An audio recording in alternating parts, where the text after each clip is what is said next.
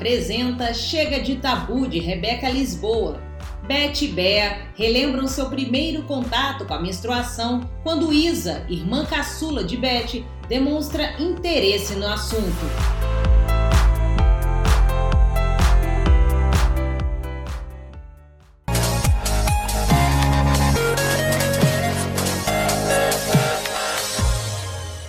Quantas de nós já ouviram as expressões naqueles dias, tô de bode, minhas regras desceram, tô de Chico, de lua, no período, maré vermelha e coisa de mulher?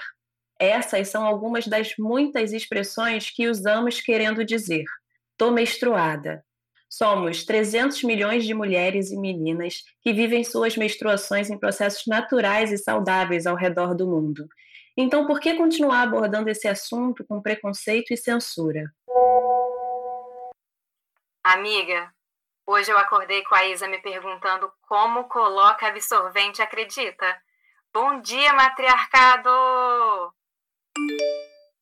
Bom dia! Diálogo aberto sobre autoconhecimento.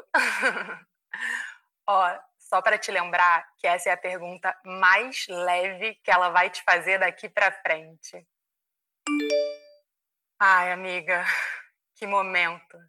E que maravilha ela ter ido até você assim, na maior confiança. É isso aí, deixa a garota se descobrir. Claro, amiga, com certeza.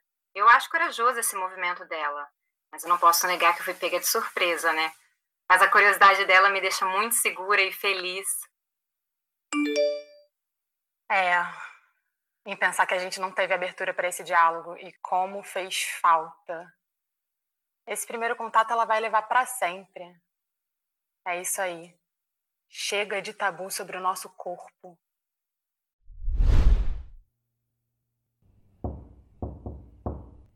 Oi? Pode entrar? Tá aberta. Mana, é que o feijão queria entrar. E eu queria te perguntar uma coisa. Ai, meu Deus, lá vem. Logo cedo, Isa. Nem acordei ainda. É que é uma coisa muito simples, mana. Tá, manda logo.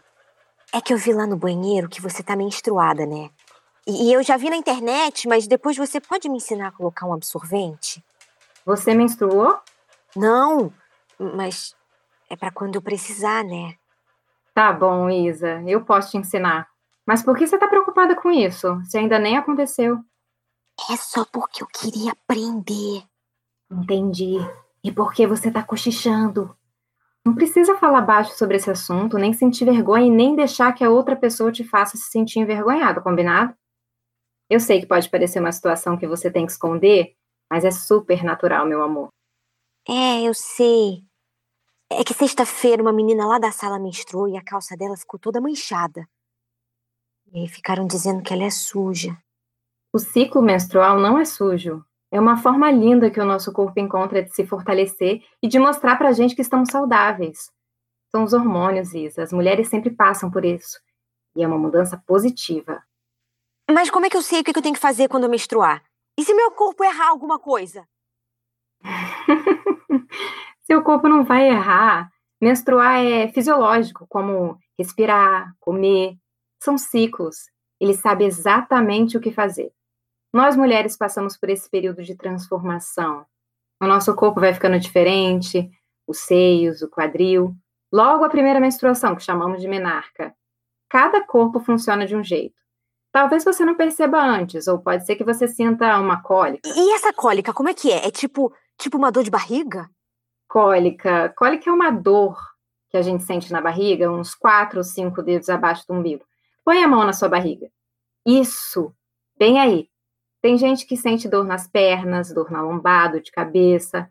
Pode ser também que antes do sangue descer, desça um corrimento mais escuro para te avisar. E podem ser tantas coisas diferentes, irmã. Tá, tá. E o absorvente? Olha, existem alguns tipos de absorvente. Os internos, os absorventes de pano, o coletor menstrual. O mais comum é aquele descartável, esse que você assiste na propaganda da TV. E, inclusive, é o pior para o meio ambiente. Mas me fala, você está nervosa com isso? Eu não tô nervosa, eu tô curiosa. Eu não quero ficar sem saber o que vai acontecer na hora. Porque pode ser que aconteça em casa ou na casa do pai, e daí vocês vão me ajudar. Mas e se acontecer quando eu estiver na rua? Eu quero conseguir fazer sozinha. Para conseguir fazer sozinha, eu tenho que saber como funciona. Ué. Claro, meu amor, você tem toda a razão. Se todo mundo soubesse como funciona, ninguém ia ficar com vergonha de falar sobre menstruação. E ninguém ia fazer bullying com a gente. É uma coisa natural, né? Do nosso corpo, né? Que vai acontecer todo mês. A gente tinha que aprender sobre isso na escola.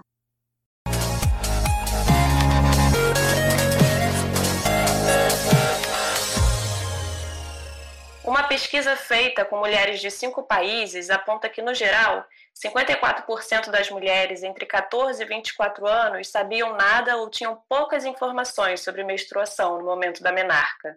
39% das mulheres pedem um absorvente emprestado como se fosse um segredo, e muitas tentam esconder de alguma forma que estão menstruadas. No Brasil, 60% das adolescentes menstruam pela primeira vez entre 11 e 12 anos e 11 meses de idade, e cerca de 99% das adolescentes já haviam menstruado com 14 anos e 11 meses.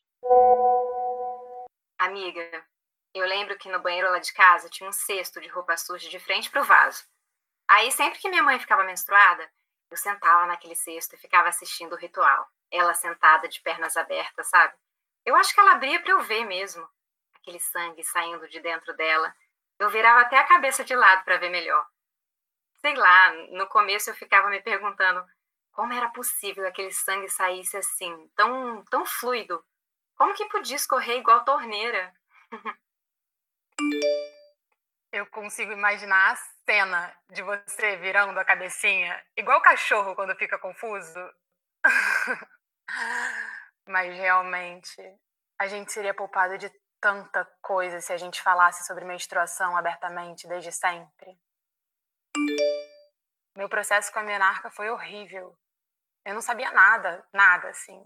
Aconteceu na rua, minha mãe estava no trabalho, meu pai não soube o que fazer e chamou a vizinha.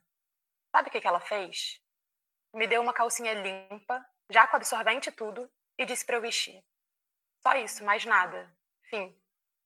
Não, não. E ela ainda contou para algumas pessoas da rua. Eu fiquei morrendo de vergonha. Fiquei até sem sair de casa por um tempo. Ai, dá um alívio, sabe?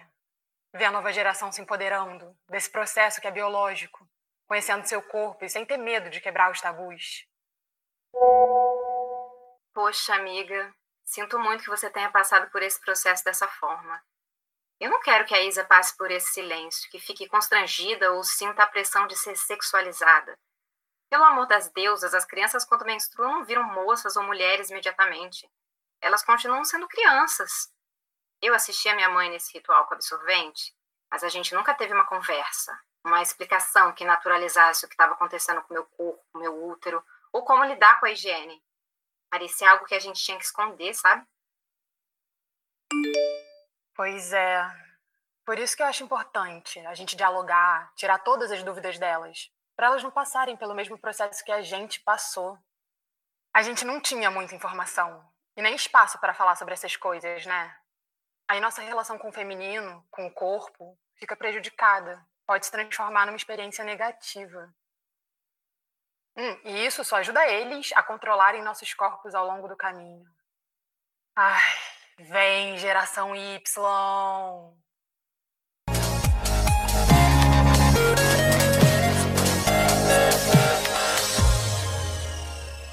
É importante lembrar que em alguns lugares do mundo há mulheres que não têm acesso aos absorventes menstruais e também porque não podem pagar por eles. A consequência disso é que elas acabam deixando de frequentar escolas e ou trabalhos, porque a menstruação é um tabu. No Brasil, 26% de adolescentes entre 15 e 17 anos passam por isso. Nos presídios femininos, a distribuição é ainda mais escassa, e há relatos de que muitas mulheres usam miolo de pão para estancar o seu fluxo. Ah, o bom é ver muitas mulheres e meninas se reconectando, né? Tá rolando um movimento forte para a gente tirar esse estigma da nossa natureza. E só da gente estar tá tendo essa conversa de uma forma tão natural é uma revolução que merece ser comemorada e multiplicada. Você tem toda razão, amiga. É a nossa natureza mais profunda, precisa ser celebrada. A gente precisa celebrar nosso sangue, que por sinal é o único sangue que não tem origem de nenhuma violência. Inclusive, para celebrar, eu vou plantar minha lua hoje.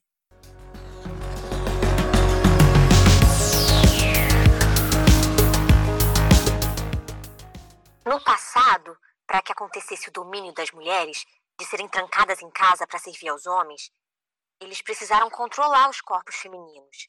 E aí esse controle impediu que as mulheres se conectassem com a sua natureza.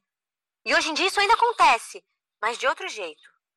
Os anticoncepcionais, por exemplo, eles foram revolucionários, tiveram a sua importância, mas acabaram levando para outro tipo de desconexão com o corpo, em que a menstruação é considerada ruim, suja e, consequentemente, a vagina também. 57% das mulheres brasileiras se sentem sujas durante a menstruação e mais de 40% ficam inseguras e não se sentem nem bonitas. Isso faz com que elas mudem hábitos, como deixar de entrar na piscina, praticar esporte, sair com alguém ou até sair de casa. O cuidado com a higiene íntima é muito importante faz com que a mulher se conheça. A gente sabe que conhecer o próprio corpo também parece ser um tabu nos dias atuais, e a explicação é histórica. A minha irmã diz que conhecer a si mesma é um ato revolucionário. Eu quero ser revolucionária. E você?